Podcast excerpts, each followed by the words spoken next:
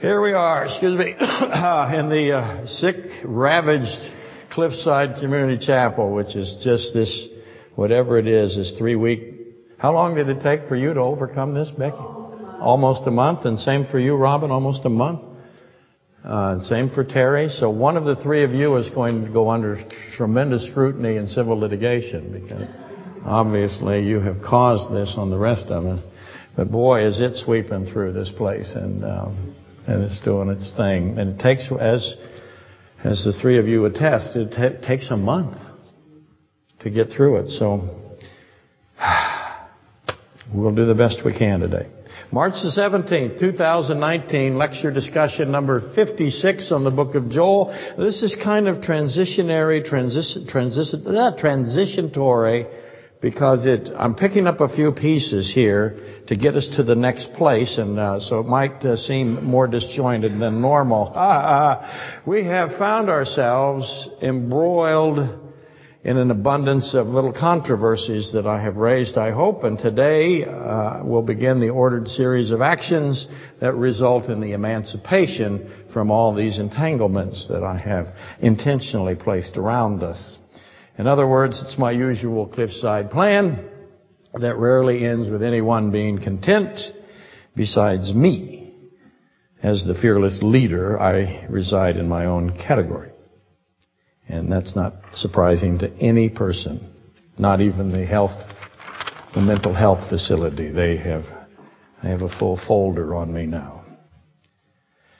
Okay, to remind everybody the prominent recent issues, and not all of them, I've got to erase things, and yes, we'll get back to timelessness next week. It seems to be something that people are very interested in, and there's arguments everywhere. By everywhere, I mean Dana.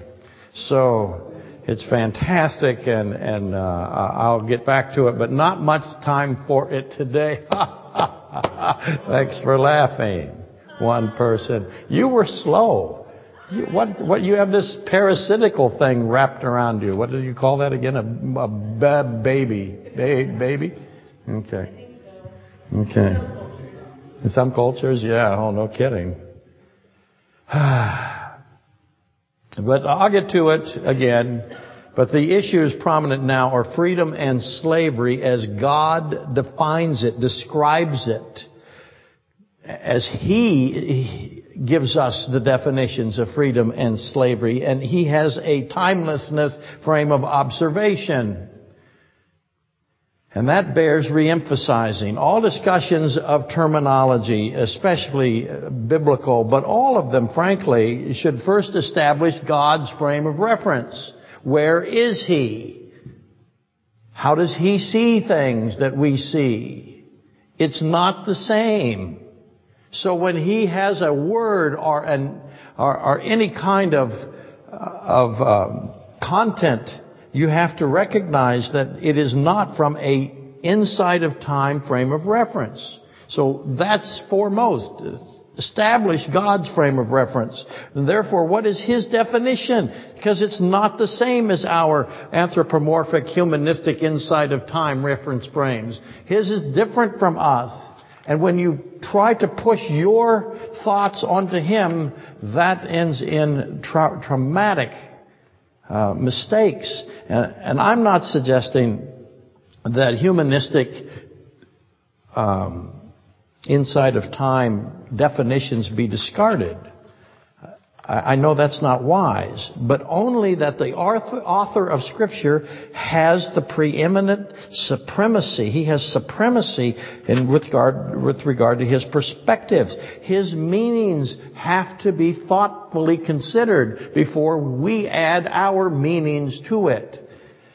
It's a therefore duh.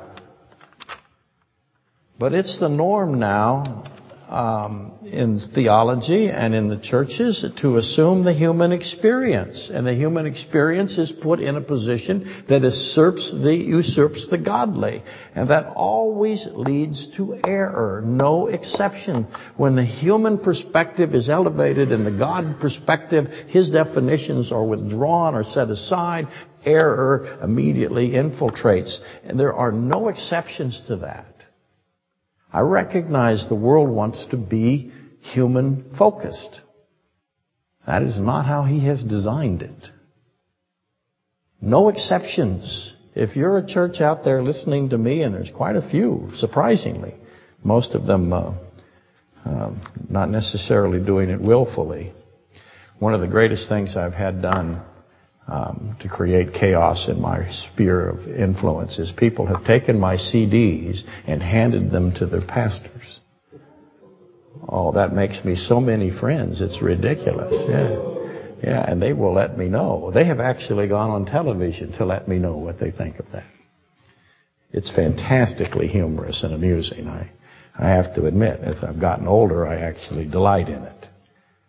But there are no exceptions when you are one of these churches that focuses on human perspectives and human definitions and human impacts, either externally or internally. You are going to go to error, no exceptions, sorry, not really, fake sorry. And it takes discipline to resist the appropriation of God's definition and to substitute our own emotional nonsense. It takes discipline not to do that.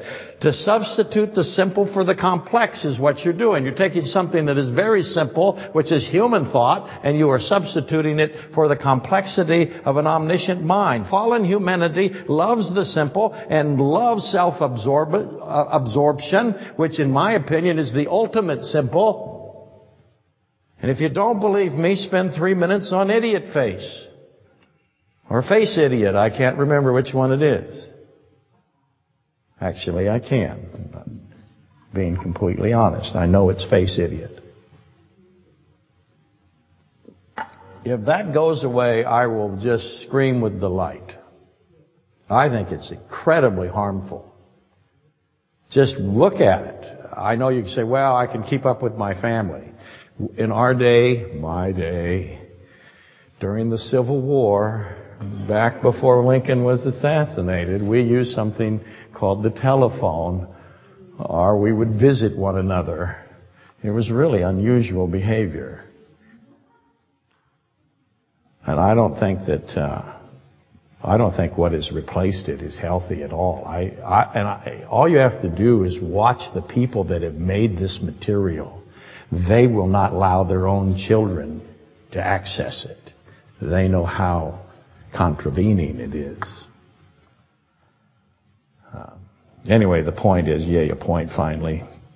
Most modern biblical commentary, most modern uh, scholarship, most modern pastoral uh, dissertations and monographs or sermons, lectures assume the contemporary human perspective. And they do it because it makes money, it sells, makes people cry. If I get your eyes watered up, I can steal your wallet. It's how it works. It is especially true with respect to freedom and slavery. Every time I hear a lecture on freedom and slavery, I hear a human perspective of it and not a God perspective. And that, of course, is uh, really uh, mostly a waste of time. Into the ditch everyone goes. Uh, and uh, a sad state of affairs. Okay. Speaking of sla- slavery, let's start to think from an eternal or the eternal frame of observation. As you know, we have a gentleman from Australia, Dr. Peter. He's written us what he would call a short letter. I have it, yes. It's not very long.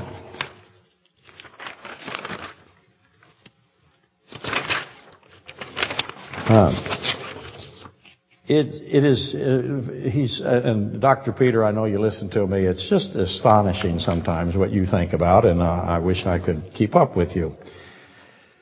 But uh, he's uh, he has this letter, and it's a representative analysis of varied subjects of which he thinks of, and one of which is slavery. How about that for fortuitous? I get a letter from Australia, and the topic is slavery. Apparently, there are churches in Australia who are teaching that those with Rh negative blood are created unredeemable. Does that make sense? Okay, let's get rid of some of this. Have we extricated the child? Okay, good. oh, he wanted a cookie? Well, he takes after his father, does he not? Yes, that apparently is true.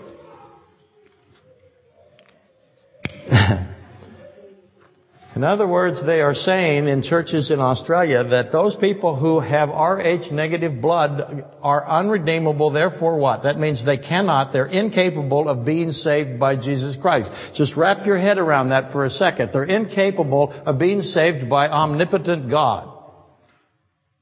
That's what they're saying. Their birth, their Rh negative blood, never mind, I'll get to it in a second, but you can start doing it on your own here.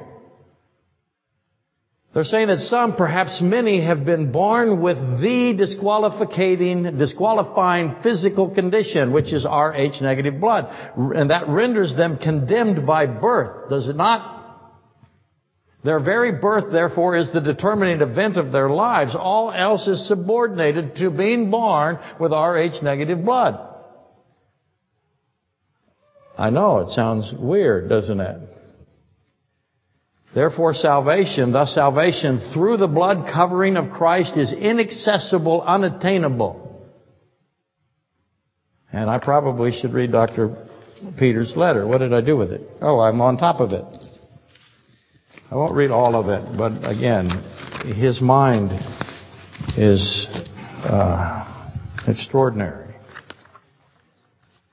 So here's what he writes on this one part. Here are some other questions for Pastor Steve. Christians quoting books outside of the current canon and regularly use references to non-biblical sources as often as superior to the Bible. That's one of his issues.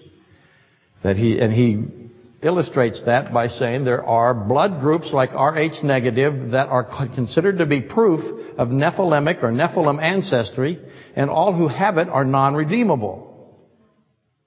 He points out that uh, there is governmental sources that says the current president and vice president both have Rh negative blood. he wants to know if I have Rh negative blood. and he asks this. So is Pastor Steve non-redeemable? An excellent question. And then he goes on to say, we in Australia have churches here now claiming that if you are Rh negative, you can't be saved because you are of the irredeemable line of the Nephilim. And those churches, he says, have lost significant numbers of members. About 15 to 20 percent of the United States has Rh negative blood. And he, he makes this comment or this question. If you overly, overly rely on non-biblical resources, where are you going? Well, if they're non-biblical, what are they? They are human-based resources. If they're human-based resources, they have a human-based perspective, and you have substituted your human-based system for the God-based one, and you are now in great difficulty. He also writes this, the existence of dark energy is being questioned. I would say that I've been questioning the existence of dark energy ever since they gave me the existence of dark energy. But he goes on to, with a professional, intelligent position as opposed to mine, learned as opposed to my unlearned. It is postulated that quantum inertia accounts from, for any properties and observation of external solar systems. Science is in a state of flux where many have been very dogmatic, they are now questioning. In other words, he is saying quantum inertia, something at the microscopic level, is accounting for these properties of the external or the cosmology of the universe. It has been recently been suggested that a plasma model of the solar system needs to be considered. In brief, when plasma is ejected from the sun, then the earth may be affected. That's a radiomagnetic um, process. And he points out a few years ago a plasma stream passed the earth and caused the earth's rotation to slow. We know that all of your phones are dependent on one thing being stable, and that is the sun. If the sun becomes, if there is a solar expulsion, uh, then everybody's electronic lives are ruined and ended for all time ha ha, except mine. Because I am completely, uh, I have no cell phone. nor do I have an interest in a cell phone or a iPad or any of that. I should say this, I'm beginning to believe, to brag about myself. Yesterday, I have a witness.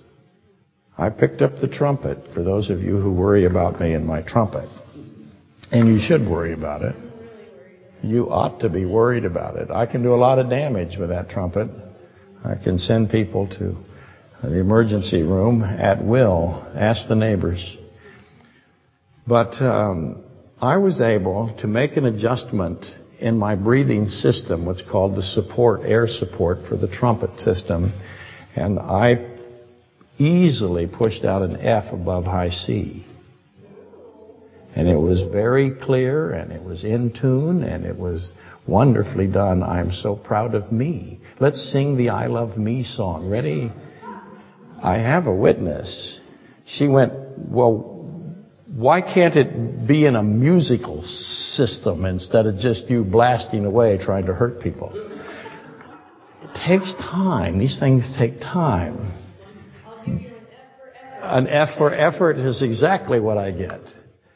But uh, yeah, I'm very pleased with that because, as you know, that's been quite the journey to figure out the physics of the of the human body with regard to how it works in a trumpet. Okay, enough of me bragging about me. Well, no, we could do it. Never mind. I, I have heard of this position. This is the lost Nephilimic position. Matthew and I went, went over this how many years ago? Matt was about 10 years ago or so, right? It's been that. You're awfully old now. Have you noticed? Anyway, it's an ancient position, somewhat ancient actually, and basically it states that the sons of God, Genesis 6 2. Here's where we're going to start to have some fun. As I define fun Genesis. Let's get that extra one in there. Genesis 6 2. The sons of God. The sons of God in all of Scripture is a reference to angels. In this case, it is fallen angels. Some people don't like that. Go ahead and not like it. It's the fact of the matter. The sons of God, the fallen angels, Jude 6, that did not keep their own domain, but left their own abode and intentionally caused this Nephilimic situation, God has reserved for these everlasting chains under darkness for the judgment of the great day. I'm going to read uh, 1 Peter 3, 19 and 20 because I wrote it down and I can't read my own handwriting. So I wrote really small and my eyes, as you know, have been disrupted. I'll start at 18. For Christ also suffered once for sin, to, uh, sins the just for the unjust, that he might bring us to God. By whom he also went and preached to the ser- oh, gosh, I can't read it. By whom he also went and preached to the spirits in prison who formerly were disobedient when once the divine long suffering waited for in the days of Noah while the ark was being prepared in which a few, that is eight souls, were saved through water. And of course it explains that the flood is an antitype type of uh, baptism, which we don't have time for. But let me put First Peter 3, 19 and 20, talking about these angels of Genesis 2. 1 Peter 3, 19, 20 is talking about Genesis 6, 2. Jude 6 is talking about Genesis 6, 2. Notice what I'm doing. Notice the connection betwixt Genesis 6:2 and Jude 6 and 1 Peter 3:19 and 20 and now we add 2 Peter 2 4 through 7.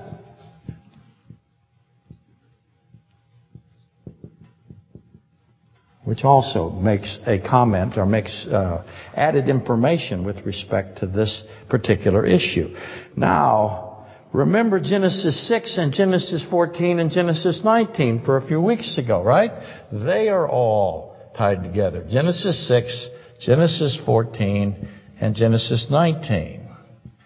That is, of course, uh, the fallen angels, the Nephilim, that is Melchizedek, and that is uh, Sodom and Gomorrah, the, the, the extinction of the people of Sodom. So I have the extinction, extinction of the people of the earth in Genesis 6, and I have the extinction of people in Sodom in Genesis 19, and I have uh, Melchizedek in the middle yeah, Melchizedek sandwich kind of thing, if you wish. Think of it that way. Also, when you begin this discussion, you'll notice that Luke 17 is involved because that is where, let me get you the exact references for the internet, 26 through 28. That is where Christ himself, God himself in the flesh, the infinite God, talks about Noah, Lot, and Lot's wife, and he puts all of them together. The sons of God, the daughters of men, Melchizedek, Noah, and Lot, and Sodom. That's what we have. And last Sunday, what did we discuss? We discussed Jude 9, where I have this unbelievable presentation, if you will, description of Satan and Michael and the body of Moses. All of those interact.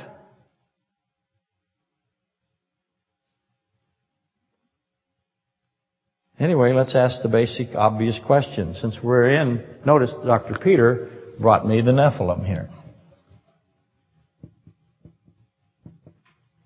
Which is here. And here. And here. And here. And here. And here.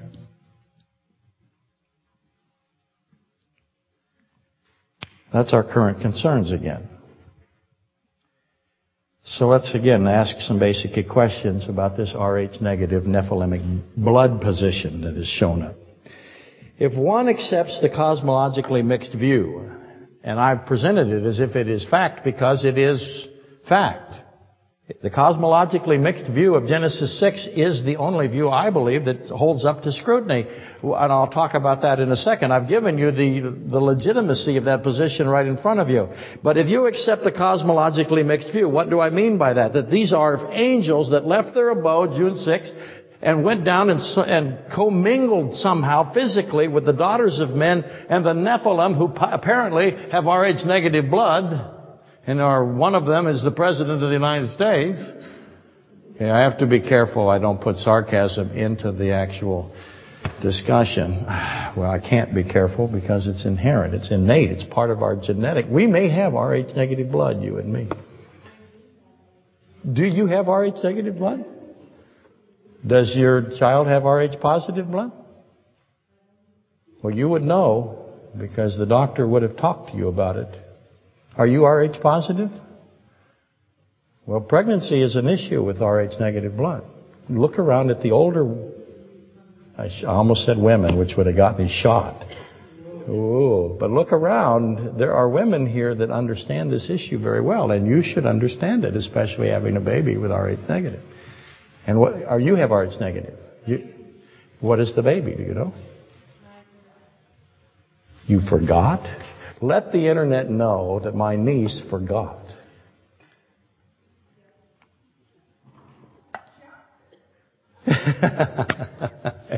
it could easily be something to do with the onset of Alzheimer's, which you're witnessing right now as I'm going through this. Your child is doomed.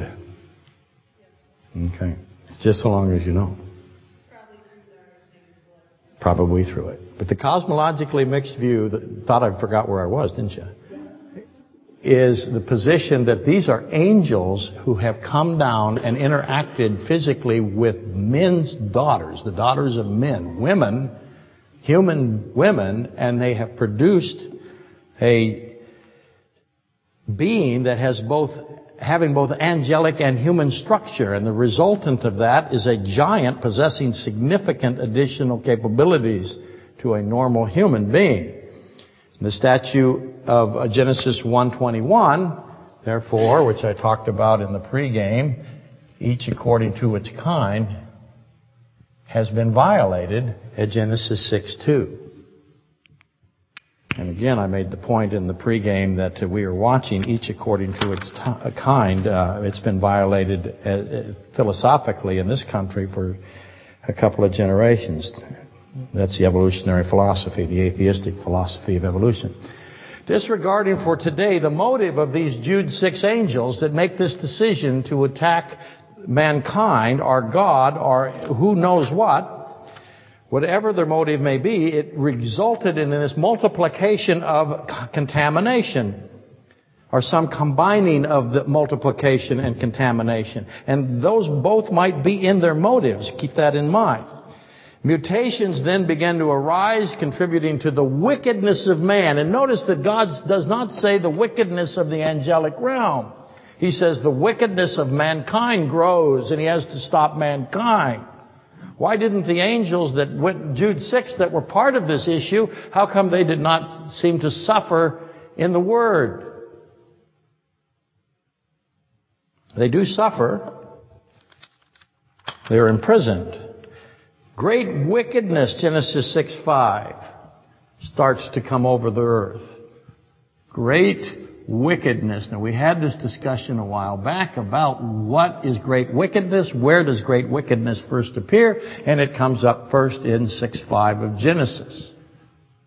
And then it also comes up in Genesis 13:13. So right off the bat, I have 6, 5 of Genesis, this Jude 6 situation, 1 Peter 3:19, 20, 2 Peter 2:4, 7, Luke, uh, uh, or, or this situation occurring at 6, 5, and it's immediately connected by Christ, by God, to Genesis 13:13, which is the great wickedness of Sodom. They are put side by side together by Christ Himself. Also Genesis 18:20. So there is this connectivity, if you will, this, this assimilation, uh, symboline, there's the right word, of Genesis 6, 5, 13, 13, and Genesis 18, 20. Sodom with Jude 6. Notice that I have connected these again. I did it a while back.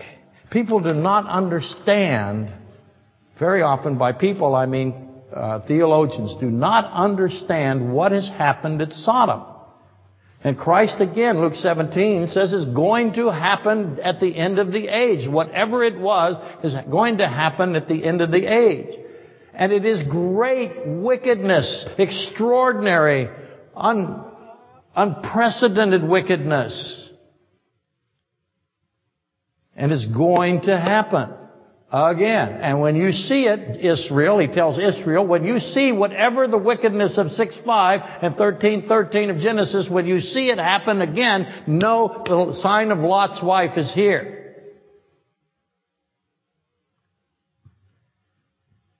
I know everybody says, how does he get, how does he do this? Why does he do it? That's what they really say. But that is how and why I do it. Now, before the vast internet audience, that would be you folks, hi both of you.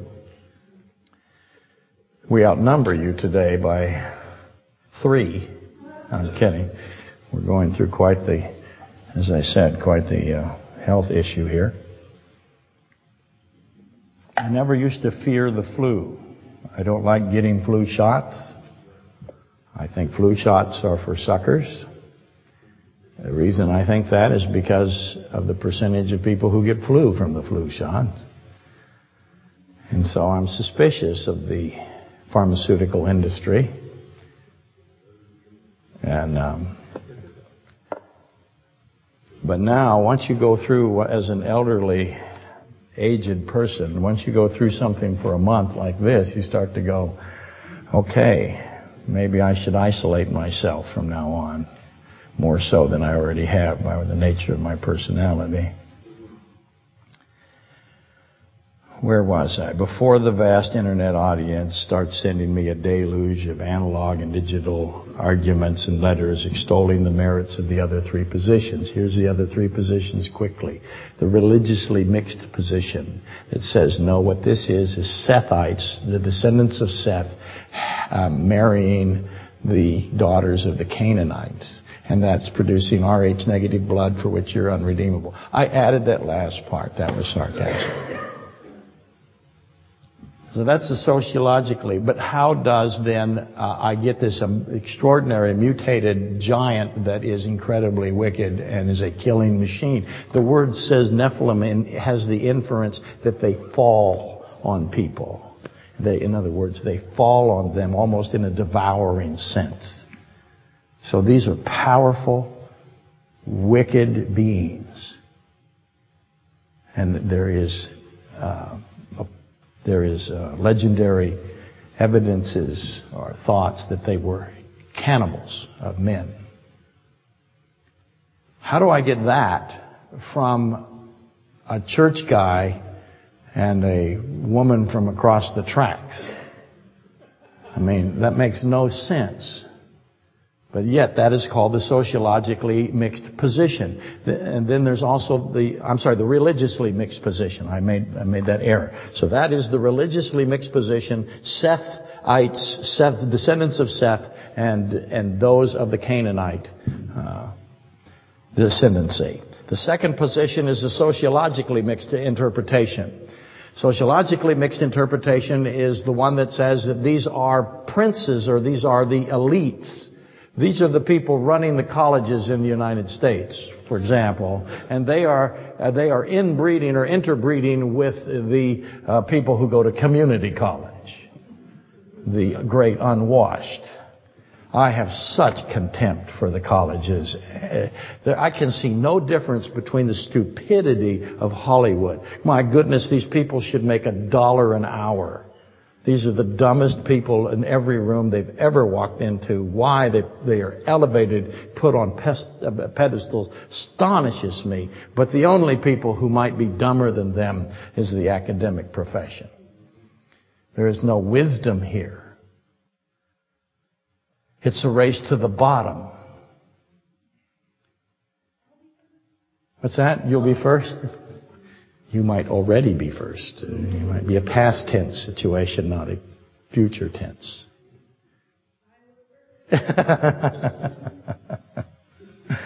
anyway, the sociologically mixed interpretation says that the rich of the society was uh, had gone into the uh, the periphery of the society or the poor, and that is why the great wickedness and this this, this giant that fell on the hum, on humanity, on normal humanity, came about. That again is ridiculous thinking. The last one is the most uh, accepted because they have so much trouble with an, with an angel and a human being, and it's the demon possession view, and that is the demon came down and possessed a human male. That human male and that uh, female and then interacted. But the language says sons of God, sons of God, sons of God. There's no room for that to be anything but an angel. So, I know that's not uh, the uh, appropriate position to have, but it is by far, I believe, the most literal and therefore the most successful. Let me say that none of the sociological or the demon possession or the religiously mixed view, none of those connect to any of this that I have on the board. Not Genesis 6, not Genesis 14, not Genesis 19, not Luke, not Peter, not 1 Peter, Jude 9, Jude 6, none of that. There's no connection there which in my uh, most humble not opinion renders them immediately invalid. They can't be true because they don't have any relationship here. Those positions are, are isolated. They don't fit anywhere in the Bible. Forget about not fitting with Genesis 6. They don't fit in the rest of it either. They focus on just Genesis 6 and says, well, it's got to be something else. Well, that, you go, you go all over the Bible. As I said, the word or the phrase sons of God everywhere else in Scripture. Unanimously. His angels. So these positions don't fit with, the, with all of those references where there is no equivocation. The Bible connects, and if you find yourself with, uh, again, a set aside, an isolated conclusion, an unconnected destination, an unconnected destination is a euphemism for being in the biblical ditch. I'm just trying to be kind, which is rare for me. And of course, a ditch is a grave with the ends kicked out. Avoid the ditch. More on that later. Mariel. You have a responsibility to make sure Mariel hears what I'm saying in a few minutes. You're the only Mariel representative. She might be listening. Is that possible? Where is she at?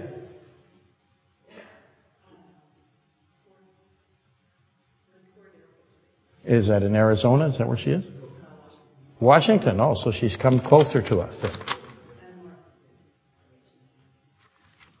And, and Martha is listening?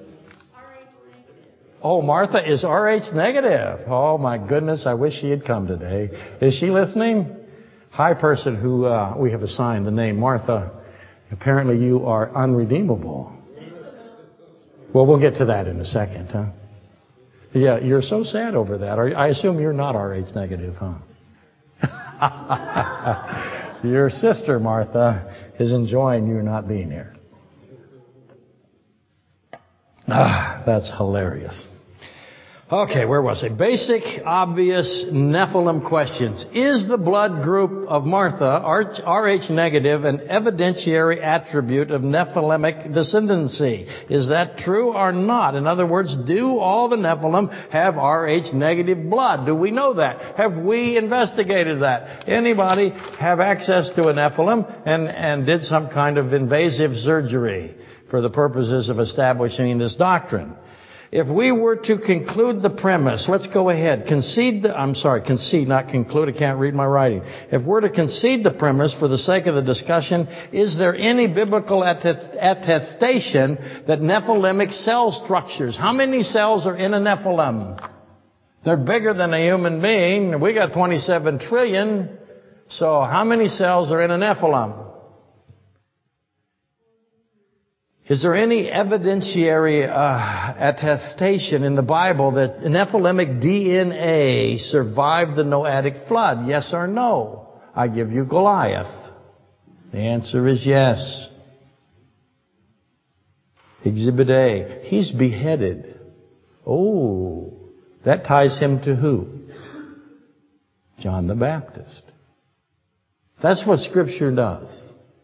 You think you've solved the Goliath story? You have to figure out why David buried the head of Goliath at the place of Goliath's skull, Golgotha. Why did he put it there? So you have to solve that location. Why was he beheaded? He was beheaded while he was still alive. Why is that? How big was the head? Who saw it get buried? You, you have lots of places to go, but then you're back to John. You have to go and find all the beheadedness in all of the Bible. The most prominent being, of course, John the Baptist. What's the relationship between John the Baptist and Goliath? It is incredible. Because John the Baptist has a relationship to who? Elijah. Now, Elijah has a relationship to what? The Passover. So how much time you got? That's one of my points today. That's for Mario. So if Goliath is a Nephilim, and I think the case is clear that he is, and then I've got, of course, uh, Genesis 14 with the Anakim, who fought on the side of Abraham in order to rescue Lot, who was brought up by Christ in Luke 17 and the sign with Noah, which got me back to Genesis 6, which takes me to Jude 6, which takes me to Jude 9, and Peter.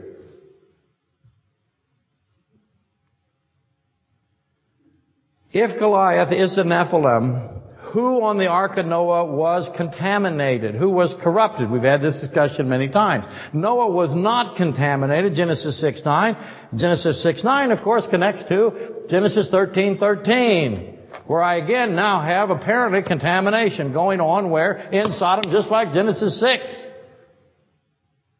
What is the contamination?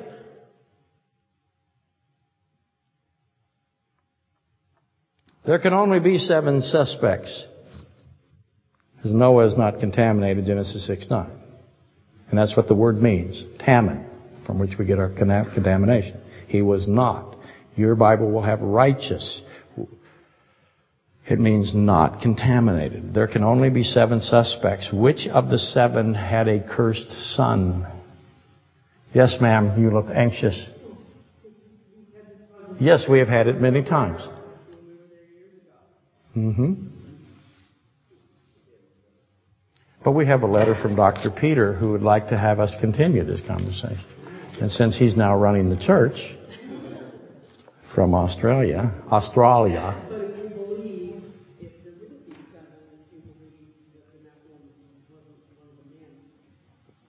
Well, you're trying to get ahead of me, aren't you? Yes, successfully, I might add. Yes, there are Noah's. There's eight on the on the ark, and Noah is clearly identified as not contaminated. So you got seven. Of the seven, how many men you got left?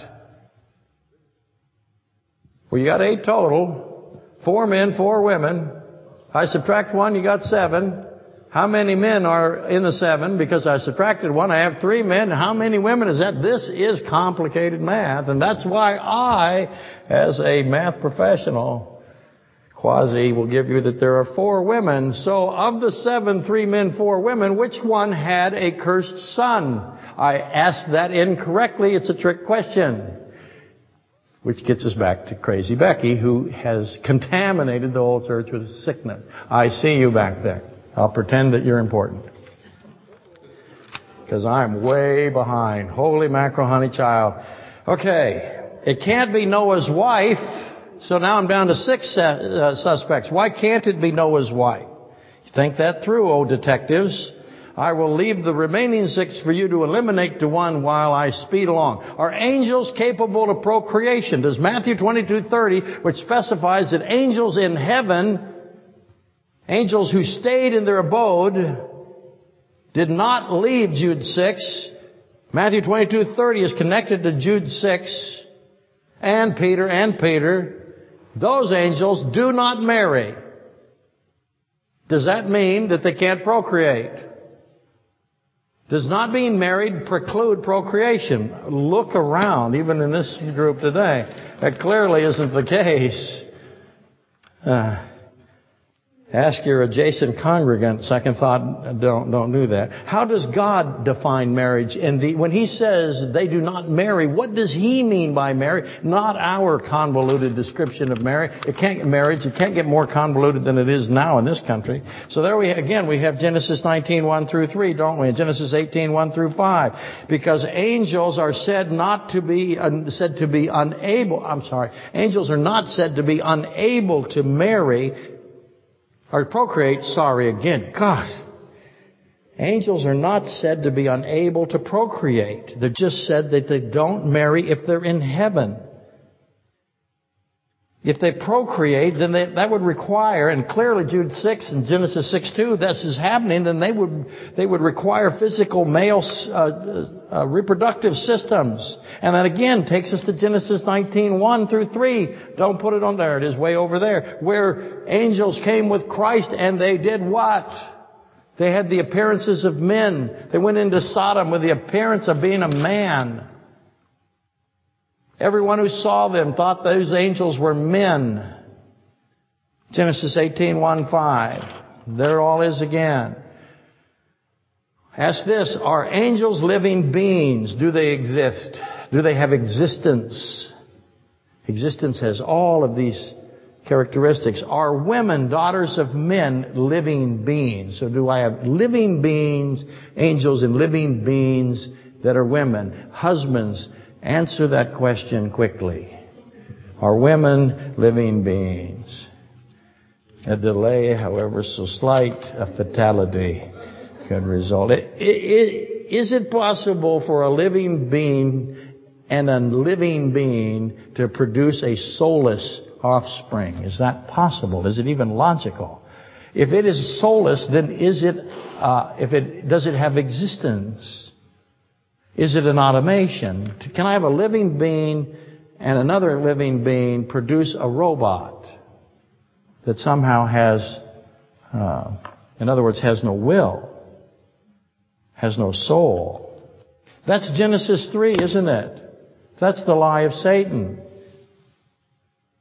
Living souls and living souls would result in living souls. It's an inheritance. The transmission of a living soul occurs through a process, I believe, traducianism. I put it on the board. I don't have time today now because of Terry. Psalm 51:5, Romans 5:12, Hebrews 7:10, uh, solidifies the position called traducianism. That's your theological word for the day. Say it with me. Traducianism. It, what does it mean? Who cares? The traducian position is that there is a naturally installed, it's seemingly automated because does omniscience preclude automation in this sense? In other words, if Christ, God installs something that seems to operate on its own, is it really operating on its own considering that He's omniscient? Let's take the the sun, which is shining right now through the windows because we have more daylight than anybody else.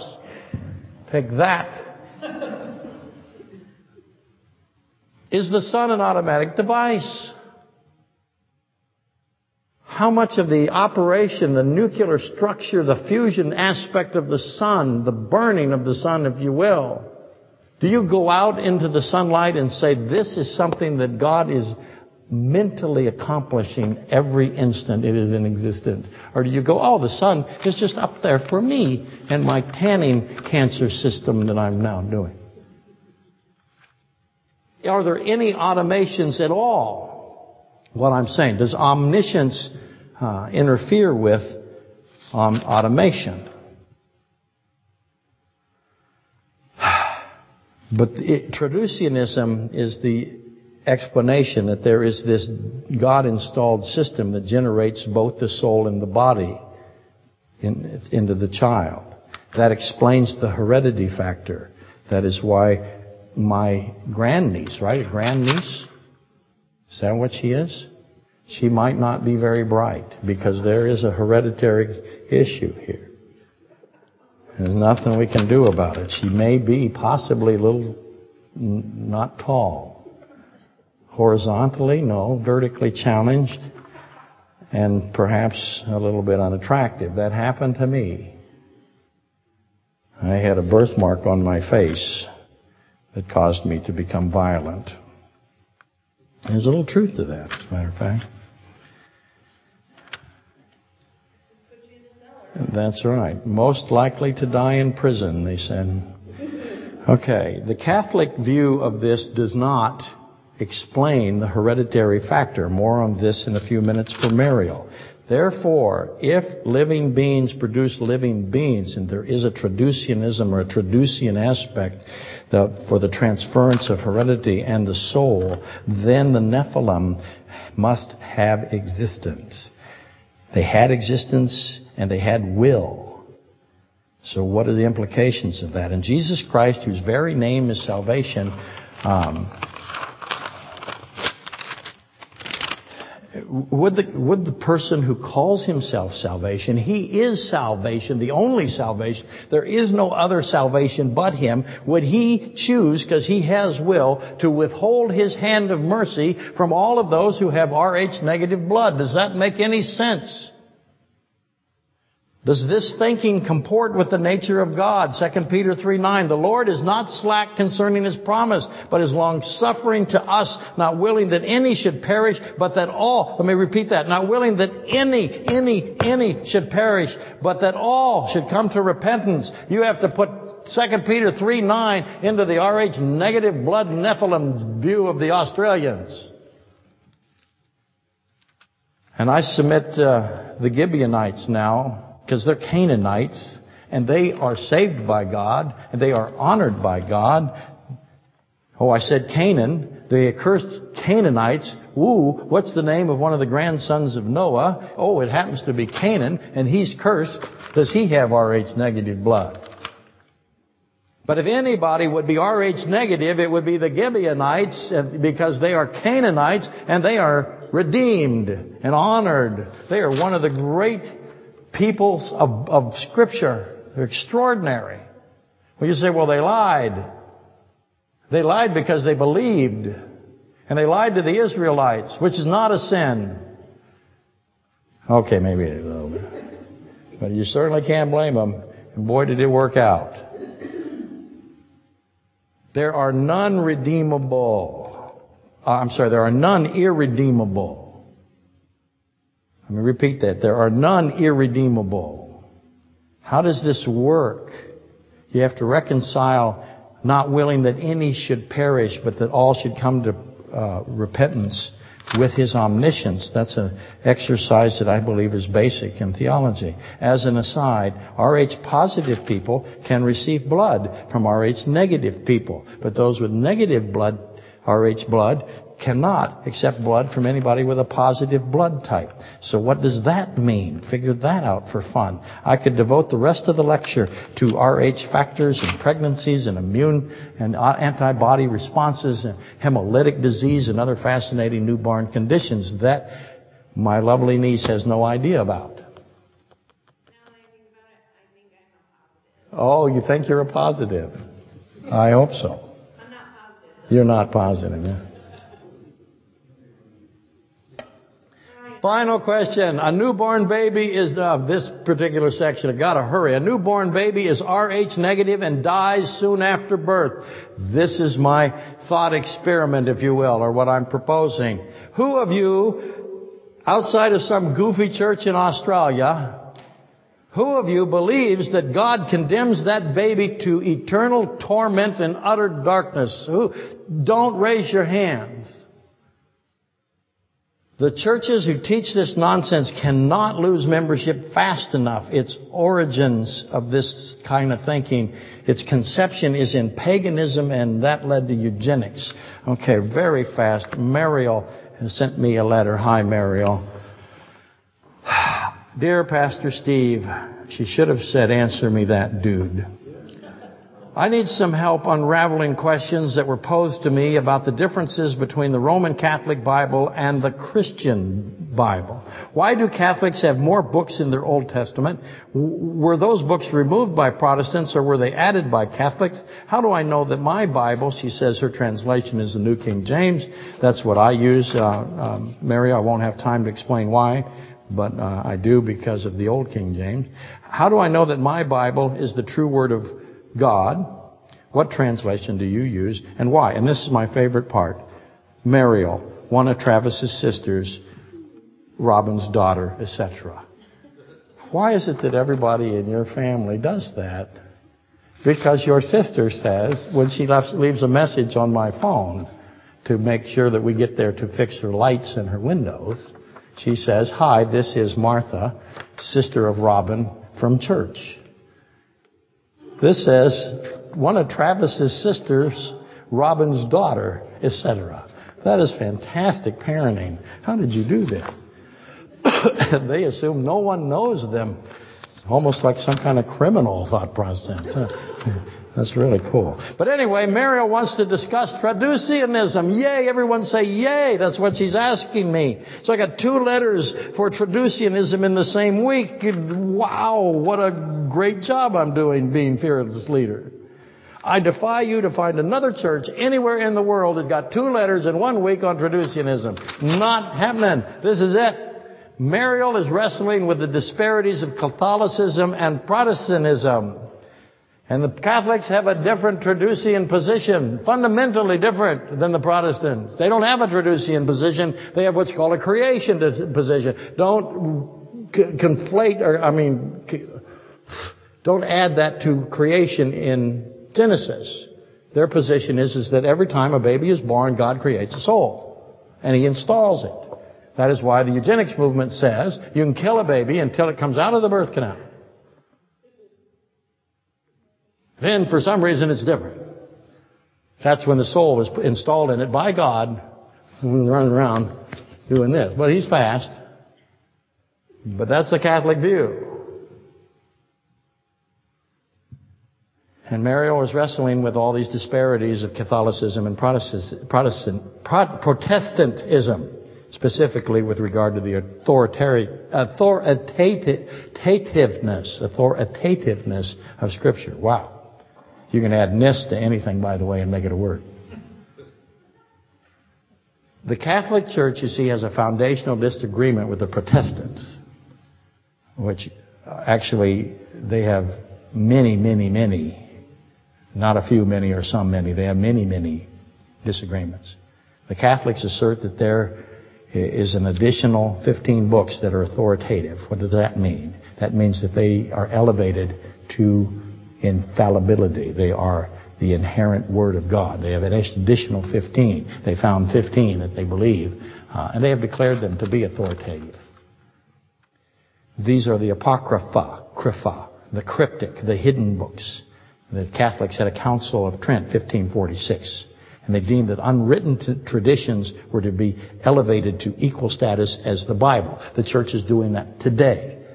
The Christian church, the Protestant, the Protestant church is elevating the traditions of man and saying that they have, they supersede Scripture. It's that they have people stand up and say, I have something from God, which is almost, okay, it's always a lie. It's self-absorption. Go to Face Idiot. That's where you belong if you're doing stuff like that. If you have a word from God, what will it say? It will say, 1 Peter 3.20. It won't be some made up nonsense. So the church is doing this, but the Catholics invented it. So you're just following Catholicism. And they said the traditions were going to be elevated, and the Jews did it as well. Traditions, Jewish traditions were going to uh, supersede the supremacy, for example, of the feast days of God. The Roman Catholic Church declared themselves as the official interpreter of the scriptures and the faith. No one is allowed to interpret the Bible. Actually, they wouldn't even let you read it for generations contrary to the Roman Catholic interpretation. In other words, you have to have the interpretation of the Catholic uh, uh, establishment and it cannot be contrary. And then they decreed that the union Union with the Catholic, Roman Catholic Church is essential to salvation. You have to be a Roman Catholic to be saved. There is no salvation outside of the Roman Church. They believe that today. They teach that today. The Roman uh, Apostolic Church is the ark of salvation, they say. This is a quote. And anyone who does not enter into the Roman uh, uh, Apostolic Church, the ark of salvation, must be damned, sink into the flood. That is universally taught all over the world in every Catholic church. You can only be saved if we say so. They are the ultimate gatekeeper. Reconcile that with Scripture. That's a tradition of man, elevated above Scripture. And Roman Catholicism is divine. Did you know that? It's human and divine. The attributes of the Roman Church are due to its divinity. They declare themselves to be a divine structure. And the divinity of the Roman Church therefore causes the Roman Church to be infallible and without defect. I think that would be a difficult argument to make considering the behavior of their priesthood. And the Pope is the singular representative of Christ on earth. And Mary is sinless. And, and Mary is co-redeemer with Christ. Which means that Mary can forgive sin. What is required to forgive sin? How much power does Mary have to have to forgive sin? What takes more power? I see you. I have to keep going. Everyone is just really anxious for me to continue. I've only got 40 more minutes. Crying for more. I could continue, I'll stop there, but you get the point. The Roman system is deeply in conflict with orthodoxy or orthodox Protestantism. The chasm is such that it's likely unsolvable, unresolvable, until Christ himself resolves it, separates the truth from the paganism. And, and to what is the inspired scripture uh, and what is humanistic? That's what Mariel says. What is inspired? What is godly and what is ungodly? Because if it is not godly, what is it? It's ungodly. What is the written, authored by the infinite God of creation and what is merely the thoughts of men? I pretty much answered that right there. That which is from the hand of the omniscient God will demonstrate omniscience and will relentlessly testify of himself and himself is Jesus Christ. God reveals himself. Ask why. Jesus Christ is on every page of this Bible. Our job is to find, find him. It is the fundamental of the Bible. And it will be there. It must be there. And it also must, it must have this connectivity that I demonstrated earlier. It has to have integration and unity. All scripture will have all of that, all these attributes. All scripture and only scripture. If the words are simple, if they're shallow, if they're Christless, if they're disconnected, it, then they are not from the infinite God. And the infinite God, uh, infinity is foundational. And infinity is omnidirectional. You find a verse, it goes everywhere in the Bible. Try to demonstrate that just a little. That's how you tell if it's the Word of God, because that's what it does. Every single word does it. He who created the ridiculous trillions and trillions and trillions of galaxies and stars and, and human cells and grains of sand and living beings, he does the same thing in his Bible, in his Word. So, just ask, Mariel, is Christ revealed? Does it interconnect? Does it reach all directions through Scripture? Is it unimaginably, incomprehensibly layered and layered and layered so much that a lifetime is required to just deal, to excavate one single verse. Men have spent lifetimes on one verse, chasing it through the Bible. If that's so, it is the mind of God. If not, it's the counterfeit. It's mankind. The 15 books of the Apocrypha do not qualify. They are replete with simplicity. Case closed. Okay. Don't have time to do this. I was going to read the seven, Revelation 2 and 3, the seven churches today. There's seven churches. How many is there? Seven churches. Some people do not think that this is complicated. Who talks about it? Who talks to the seven churches? Whose words would I have read if I had read it? Those are Christ's words. Does he know what the seven, the, the word seven means? It's His, it's one of His that He sets aside. The seven churches, seven churches, did I say seven? I did. I said seven. That means it's a creation reference. The seven churches of Revelation go back to Genesis. Revelation and Genesis. Learn to make sure that you understand that Revelation and Genesis, the beginning and the end, the, the first and the last. That's what Christ calls himself all sevens return to the first seven, which means the incredible aspect of the creation seven has to be understood at a reasonable level to understand the first seven of the Revelation seven. Does that make sense? I hope it does.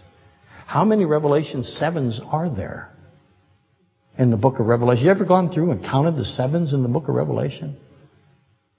Bring a phone. All Revelation 7s connect to the first Revelation 7, which connects to the Genesis 7, which connects to the Passover 7, which connects to the Crucifixion 7, the Feast of the Lord 7, the 7 Millennium 7. You need a bigger phone. Whoever wrote the Revelation 7, spoke the Revelation 7, knew about all the other sevens, all of the sevens. Who spoke the Revelation 7? The creator of time did that, the one in whom all time resides and consists. The outside of time one speaks about the seven churches who are inside of time, but not restricted to one time. Instead, they are described as if, as they progressed through time before they progressed through time. And then I said I was going to read them.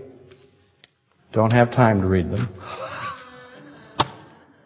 Thank you for that. But I want you to notice a pattern in them. Maybe I'll do just a little bit so that you have it for your homework assignment. Who has ever done their homework assignment? That's right, no one. To the angel of the church of Ephesus, there's an angel over this church. Why is there an angel? How is there an angel over the church? What does that have to do with Jude 6, Genesis 2, 1 Peter 3, 19 and 20? To the angel of the church of Ephesus write, these things says, he who holds the seven stars in his right hand. I know your works, your patience and that you cannot bear those who are evil. And you have tested those who say that they are apostles. If you ever have anybody that says he's an apostle, what did Christ just do? He attached him to evil. I found people in the phone book who call themselves apostles. They ought to read Revelation 2, 2. Just a suggestion. Trying to help you out here. And you have tested those who say they are apostles and are not and have found them liars. And you have preserved and have patience and have labored for my sake. Nevertheless, I have this against you. You have left your first love. Notice the pattern. I hold, uh, he gives himself a, a, name. He is he who holds the seven star, the seven stars in his right hand. Why not his left hand? What's the difference between the right hand and the left hand? How does that go to the goats and the sheep? I know your works. He's omniscient.